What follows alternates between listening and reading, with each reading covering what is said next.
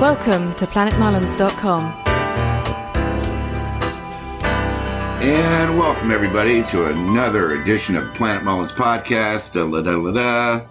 Today I have an amazing songwriter, producer, recording artist for children with me. Say hello to the amazing Greg Scelsa, ladies and gentlemen. Hey everybody. Hey Rob, how are you doing? I'm doing great, man, and uh, I'm happy to see that you've got. Uh, you and your uh, compadre Steve of your band, Greg and Steve, you guys have a new album out. So let's just dive right in and tell me about all about the new album. Well, for, first of all, Rob, I, I, do want to say that Steve couldn't be here today, so I'm I'm letting you see him in person, just so everybody knows that he is not a fan. Oh, okay. He, he, he couldn't be with us anyway, but uh, all righty. So we have a new album, Rob, and thank you for asking. Uh, believe it or not, this is our twentieth album. Wow. And uh, we, uh, and even more strange, this is our 45th plus years of uh, recording for children. So incredible. amazing journey, man. R- really crazy. How did you end up? Um, you know, because uh, that many years ago, I don't remember there being any children's artists really, other than uh, you know, if I think back to that time in my life, I go, well, okay, let's list all the top 10 children's artists. You, you kind of go, um, there was Mr. Rogers and there was Tiny Tim. well, How did you choose I'm not sure that Tiny Tim was really a children's artist. you know, um, there were there were a few people there. Uh, there was a guy by the name of Tom Glazer, and then um, you know Ella, Ella Jenkins is probably the most famous within the school market. Um, Pete Pete Seeger, of course, did did some, but they, they they were not. Ella was the only one that was really exclusively a children's artist, and there was a, also a guy by the name of Hap Palmer. Now, these were people that sold music just to the schools. They did not get out to the general public. Oh. And so here's what happened. Here's how Steve and I really got into this. We came to LA to become rich and famous and the next Beatles. And okay. after about after about two months, uh, we didn't become famous yet, so the band started to splinter and guys left.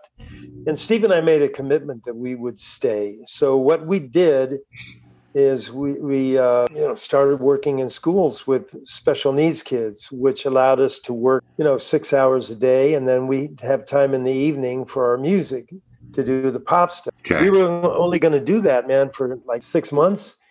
Turned into almost seven years. Oh, wow. Oh, amazing. and, you know we continually did our music at night and we we actually ended up building a recording studio and you know I I got into writing pop tunes and all of that. and then in 1975 we decided that we needed to move on. We needed to pursue our uh, recording career as adult artists and we the first thing we decided to do now that we had a studio we said let's make an album of these children's songs we've been doing in the schools so that we can leave it behind to all the teachers that were supportive of us. And we took this darn record to a teacher convention in Dallas, Texas, and we we took 250 LPs with us. Wow. and we, we, figured, okay, we'll probably bring 200 back. But we ended up, to make a long story short, we did a couple of performances there and we had an exhibit booth. We actually had order back to LA after a day and a half another 250. So we actually sold 450 in a three three and a half day period.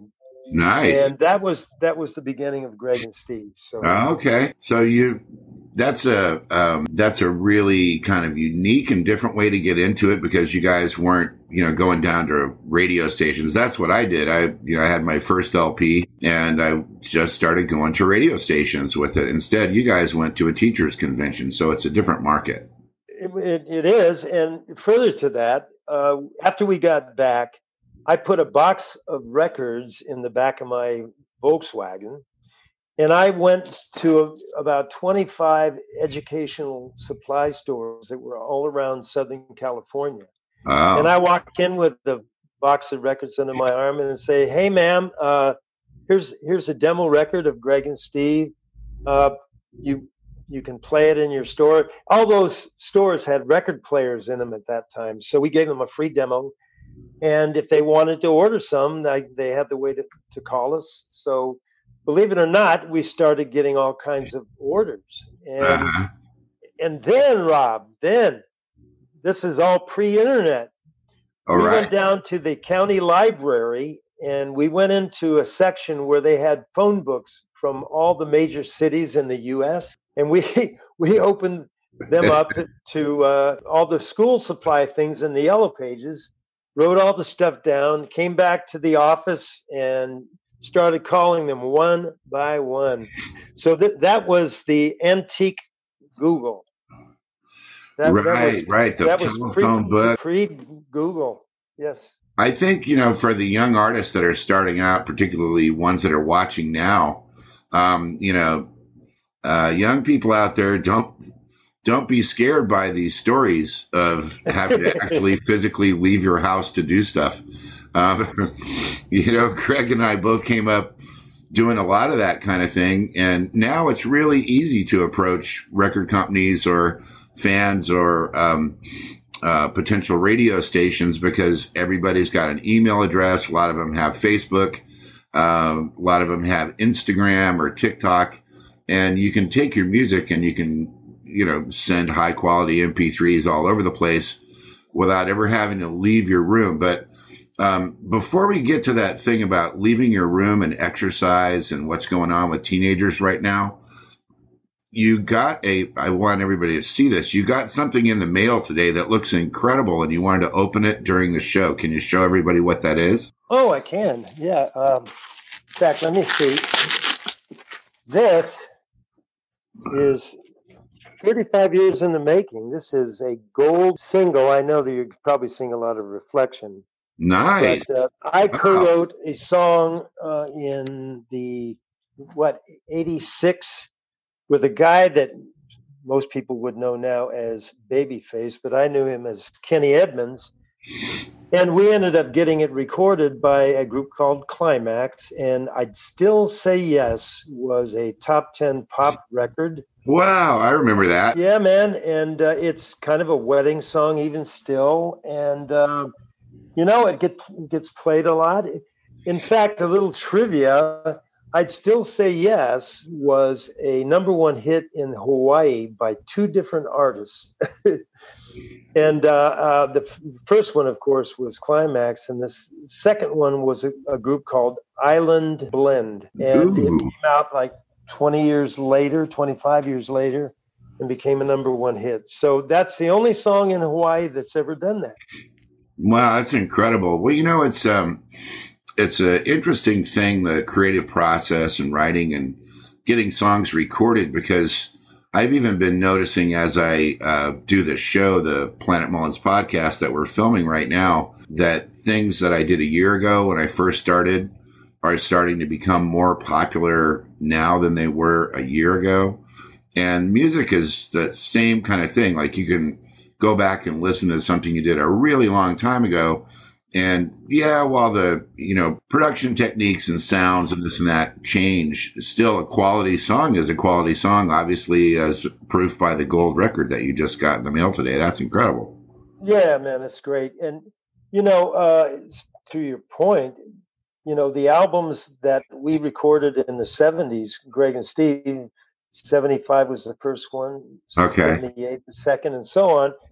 Those albums still sell today and you know, fortunately, we're in a genre where we we actually still sell CDs, believe it or not. So, wow. Uh, it's we're sort of an anomaly, but.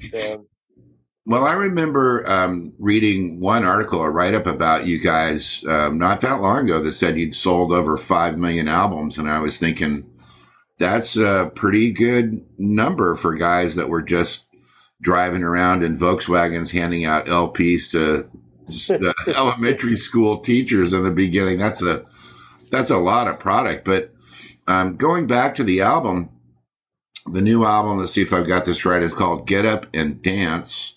Songs, stories that rock. Right. That is correct. And what I think, um, you know, and we've known each other a long time. I've I've uh, been a fan of you guys, and I remember when you got your first Grammy nomination, which was a few years back, and then watching some videos of your live shows. And you guys sell out everywhere you go. I mean, uh, Thousand Oaks Performing Arts Center, Center in Redondo Beach, and you've got all these parents and these kids. And I think that it's just really a public service in a way. I mean, I know you're getting getting money to do these gigs and stuff, but what a great way to kind of impact young people. And then a lot of times it's really young people that attend, right? Like, oh yeah, the the the average age that come to a Greg and Steve are four, five, six year olds, and you know sometimes early elementary. But uh, okay, you know I, I have one funny story to tell you. okay, of, we did two shows in New York uh, City about, well, somewhere in the early '90s. I don't remember the exact time, but we did the, we did two sold out shows in the main hall at Carnegie Hall. And wow. Rob, that's that's a 2,800 seater, man. wow. And you know the they the kids were bussed in from the schools, and we actually, believe it or not, we had CNN come and they wanted to shoot the show just for you know because they we were doing a story on the business uh, channel for uh, for uh, CNN. Okay. And the uh, the theater would only let them shoot from the very back. They didn't allow them to get up close. So all we got are these shots from way in the distance and seeing from you know the very back of the room. And before the music started, it looked like the place was nearly empty because all the, the kids were sitting down. And as soon as the music started, 2,800 seats started bouncing up and down. oh, wow. That's hilarious because with the kids that little and sitting down from a rear camera angle, uh, the place would look completely empty because they're so Pretty short. much. And then, you know, there were teachers, and of course, some kids were a little taller than others, but it it was just really hilarious. No, that's great, man. Well, the uh, the idea of music and movement has been a common theme through all of your albums with, with the uh, with your band, Greg and Steve, and I just think uh, hats off to you guys for that because now if you watch any kind of media, there's a um, what are they calling it the teenage obesity crisis is something that's there, and then there's uh, depression and suicide and all this stuff. And I think a lot of that could be attributed, and I'm no parenting expert, but I'm just saying a lot of that could be attributed to just people not being physical, not getting out and exercising, right? Well, there's no question of that. I mean, you remember when we were kids, uh, although I'm certainly older than you, but we were actually uh, outside playing all day, and uh, you know, we just had to be in by the time the streetlights came on. Right. And uh, and now kids are sitting at home on their phones or their iPads or whatever device they have, and they're Instagramming and TikToking and doing whatever, and they're not moving. So that's always been something we've believed is really important, and and not a, it's not only just a physical thing in the sense of exercise, but um, children need to develop their fine and gross motor skills for reading and all kinds of uh, activities that are important as a child or growing up as a child, growing to adulthood. So, you know, we've always done it and we'll keep doing it as long as uh, we do do this. I think it's I think it's really great, man, because the uh, the whole thing with the with the internet age which is fairly recent in history. I mean, we've only had the internet for what, like 40 years or 50? And well, I don't think it's that long, but in terms of uh, the way we interact with people on the internet, is, uh, you know, I think it's right around the turn of the century, as uh, I recall. So. Yeah, there's there's that, and that has certainly impacted, you know, how everybody develops and spends their time. And then more recently, the whole thing with the virus. I mean, um, and I, I know just from us talking uh, in the past that you, you guys had a lot of gigs that got canceled during. Oh, God, yeah, about 35. wow. and, uh, you know, we we really haven't done any gigs uh, since the pandemic started, and you know, because our our music is so interactive, uh, we didn't feel like it would be um, effective doing Zoom stuff, you know, and uh, Right. I, I guess we could have, but you know, Steve and I uh, had a lot of stuff going on we had to to do, and we were starting to record, so you know, we were focusing on that really. Right. Well, do you have a gig, uh, any upcoming gigs that we can tell people about? Are you still kind of repiecing your live gig life? Because that's where I'm at. I'm just repiecing my, my life after all the cancellations. You know, we I think we've got some gigs canceled or not canceled, uh, booked for 2022. Um, but you know, uh, there's nothing firmed up yet because, as you know, the schools are being really, really strict about it, and and you know, teachers uh, Oh, right. haven't completely come back yet. So you know, everything is really up in the air, and uh, so I don't know, man. I, I hope I hope we do it soon because I really miss it. Yeah, I would, I think it's, uh, you know, just in the few things that I've done coming back, I, I personally just really miss it because it's important to my mental health to go out and play and interact with people and do that, do that thing because, um, I've been just doing it my whole life since I was a little kid and just all of a sudden to have no interaction and no shows, it was weird, man. Yeah, I, I can completely uh, identify. Look, uh, you know, Stephen, I've been performing for large groups of kids for 45 years, and to Wow. all of a sudden not be doing that, I mean, aside from missing the interaction and the performing with kids, which is so much fun, man. I uh, I put on about 10 uh, pandemic pounds. Pandemic pounds. Yeah, I've got a few of those floating around here. Well, um, There's something else that uh, everybody should know about you and your kind of you know quadruple threat style career is that um, you're working with a phenomenal singer now that just did a PBS special. Her name is Sangeeta Kaur, and that is that is introduced correct. Sangeeta a few years ago, and even um, had the opportunity to meet her at my last gig that I did in LA before the pandemic. You brought Sangeeta down to Pierre's Fine Pianos to meet me. And uh, subsequently, now here it is a couple years later, and I'm seeing that she's got a PBS special out. Tell me about that. Wow, yeah, you know, well, we actually could have had it done easily a year ago, Okay. but with the pandemic, you know, it, it was difficult to even uh, try to put something together. And even at the end of the day, we did it in front of uh, no audience. We had to film it on a uh, soundstage. Wow. and so it was we had to create the visual stuff to make it interesting and my god the people that uh, sangeeta had come in and do the the all of the uh, the graphic stuff to go with each song just absolutely stunning. Anyway it's part of a concert series on pbs called front and center. Okay. and um, Sangeeta's show was the last show of the um, of the series that was that has shown, and it's going to show for the next eleven months after you know now. But uh, Wow.